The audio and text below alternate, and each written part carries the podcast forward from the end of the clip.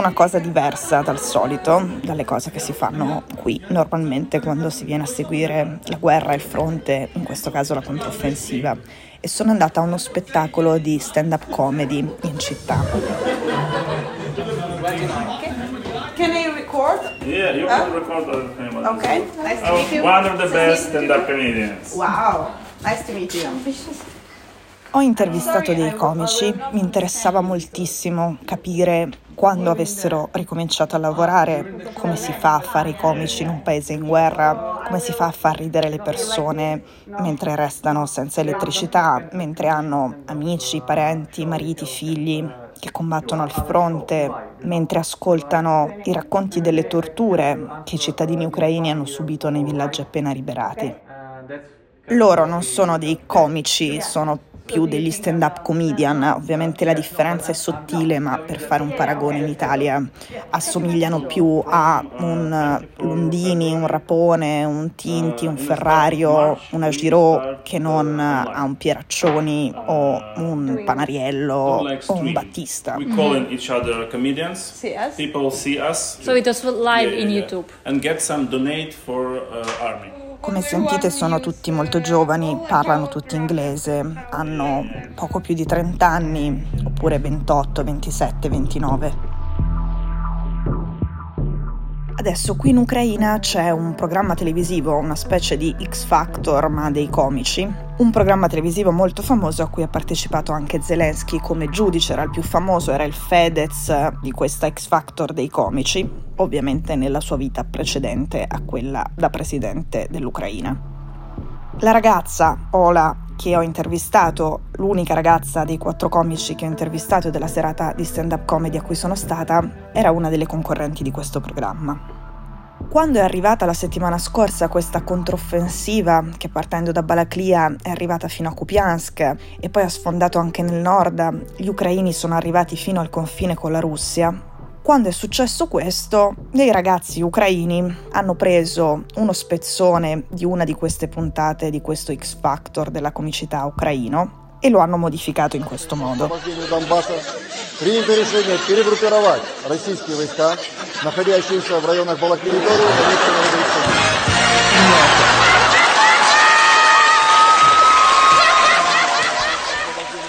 Quello che sentite sbellicarsi dalle risate è il presidente Volodymyr Zelensky. Quello che sentite che nel video è sul palco ed è il motivo per cui Zelensky ride così tanto è un ologramma ripreso, ritagliato dal video ufficiale del Ministero della Difesa russo che commentava i fatti degli ultimi giorni, che commentava la controffensiva ucraina. Quindi immaginatevi il palco di X Factor e come controcampo il tavolo dei giudici. Sul palco c'è l'ologramma del portavoce del Ministero della Difesa russa che dice non che c'è stata una controffensiva incredibile per cui i russi, i suoi soldati sono scappati, ma dice stiamo riposizionando i soldati che prima avevamo a Balaklia, a Kupiansk, a Izium, nel Donbass, perché come sapete il nostro grande obiettivo è liberare il Donbass. Ovviamente non è un riposizionamento, ma è una sconfitta e per questo Zelensky ride a crepapelle e ovviamente non è neanche vero che possa avere una giustificazione logica concentrarsi in Donbass perché, come abbiamo detto in questi giorni, Kupiansk e Izium erano fondamentali per i russi proprio per completare la conquista del Donbass. Ma torniamo alla serata di stand-up comedy, agli ucraini che ridono mentre c'è la guerra e ai nostri quattro stand-up comedian.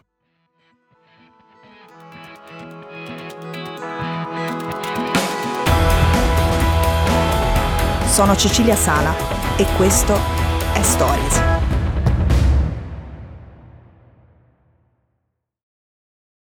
This is Ilya, our sound DJ and technical director. Nice to meet you. Stage. La voce che sentite è quella di Igor.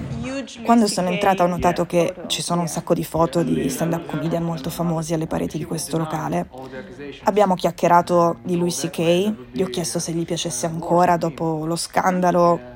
I maschi hanno risposto di sì, l'unica ragazza ha risposto di no, o meglio che sì, come comico è bravo, quanto prima come persona lo considera una persona orribile.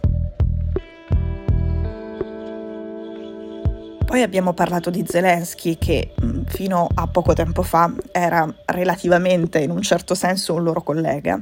Gli ho chiesto se gli piacesse Zelensky come comico, se lo trovassero bravo a far ridere le persone.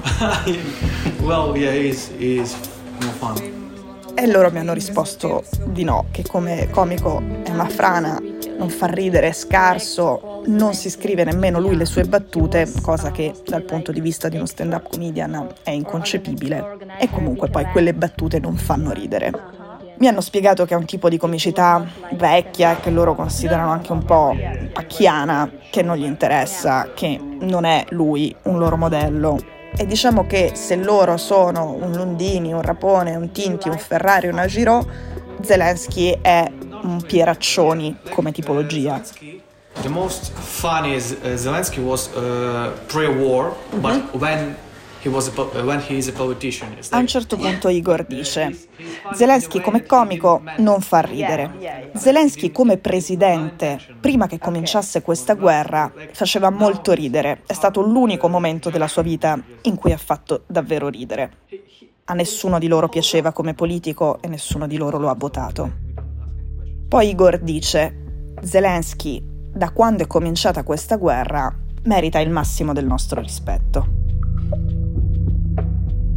We are searching for a balance between jokes about war and jokes about peaceful life. Ho chiesto a tutti loro come si faccia a fare il loro mestiere in tempi come questi e come sia cambiato il loro modo di fare ridere da quando è iniziata l'invasione. Insomma, in generale credo non si possa fare ridere essendo completamente staccati dalla realtà, fuori contesto, dicendo cose in cui nessuno di quelli che ti ascoltano si può immedesimare. Quindi la comicità ucraina in questo momento, la stand-up comedy ucraina, tiene conto della guerra. Non tenere conto della guerra e del contesto sarebbe impossibile, dall'altra parte fare ridere parlando di morte può essere complicato, soprattutto se non si tratta di morte in senso teorico e non è humor nero, ma si tratta di morti presenti, reali, vicini, senza che ci sia, senza che ci possa ancora essere un distacco, una freddezza rispetto a quello che sta succedendo, ovviamente loro mi hanno risposto che in realtà lo stand-up comedian è il lavoro più semplice che puoi fare durante una guerra perché la stand-up comedy si fa in dei locali che sono di fatto dei bunker e quindi che diciamo tutte le altre professioni hanno sofferto più di loro. I locali classici della stand-up comedy anche negli Stati Uniti sono in dei sotterranei e anche qui in Ucraina sono dei locali nei sotterranei e quindi sono dei bunker naturali mi hanno raccontato che loro hanno ricominciato subito. All'inizio erano tutti chiusi in casa, i primissimi giorni di guerra, ma loro già il 25 febbraio, il giorno dopo l'inizio dell'invasione, si sono collegati su YouTube, hanno fatto uno streaming tutti insieme, aperto ovviamente al pubblico, e mi hanno detto che c'erano migliaia di persone ad ascoltarli, c'erano tantissime persone. E quello che loro hanno fatto fin dal primo giorno era davanti alla webcam del loro PC commentare le notizie, ovviamente erano notizie tragiche, in modo ironico, ovviamente non prendendo in giro le vittime, ma prendendo in giro i russi commentavano la notizia dell'abbattimento della torre della televisione di Kiev, piuttosto che dei bombardamenti ingiustificati e randomici sui palazzi civili a Kharkiv. Mi hanno chiesto solo un favore nel fare questa puntata e io ovviamente lo rispetterò. Mi hanno detto ti prego, non tradurre le nostre battute, non cercare di spiegarle. È la violenza più grande che tu possa fare a un comico non farà mai ridere una battuta se uno non ha presente il contesto, non ha i riferimenti culturali per coglierla e se ti metti a spiegarla come una maestrina davanti alla lavagna. Ti prego, lascia perdere, è un'operazione impossibile, fallita in partenza. Mi hanno anche detto che non si possono certo lamentare di quello che fanno loro, la loro operazione è cercare di essere utili tenendo alto il morale e l'umore degli ucraini che li seguono, che gli unici che hanno diritto di parlare con sofferenza della loro condizione in questo momento sono i soldati al fronte, come ad esempio il marito di Ola, il marito dell'unica comica di questo gruppo, che è un soldato a Kharkiv ed è un soldato che ha combattuto la controffensiva degli ultimi giorni. Lei era su un palco a ridere lei per prima e a far ridere gli altri, mentre lui sparava contro i russi, muovendo verso est e mettendoli in fuga. A un certo punto Igor mi ha detto una cosa che mi ha lasciato per due secondi immobile, pietrificata in silenzio.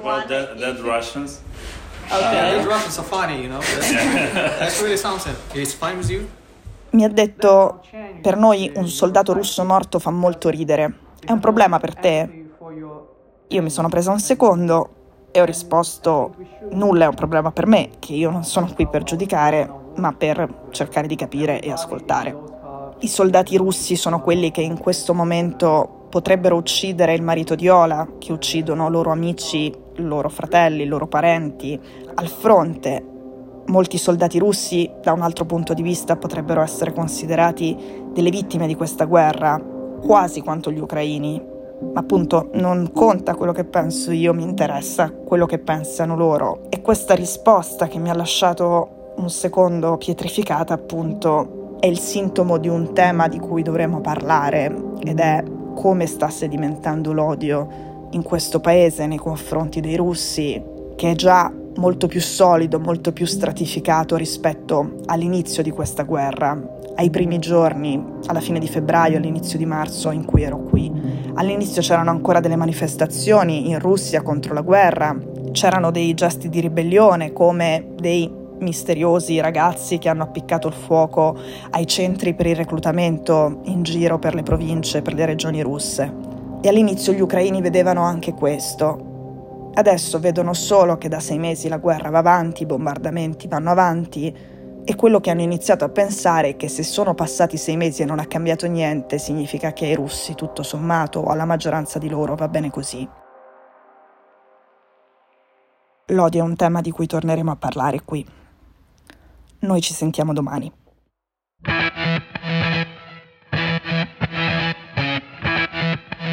Stories è un podcast di Cecilia Sala prodotto da Cora Media. La cura editoriale è di Francesca Milano. In redazione Simone Piranni. L'advisor è Pablo Trincia.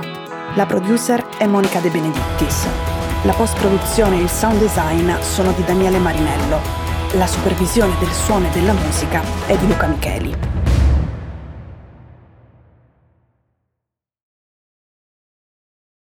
Questo episodio è stato prodotto e sviluppato insieme a Spotify Studios.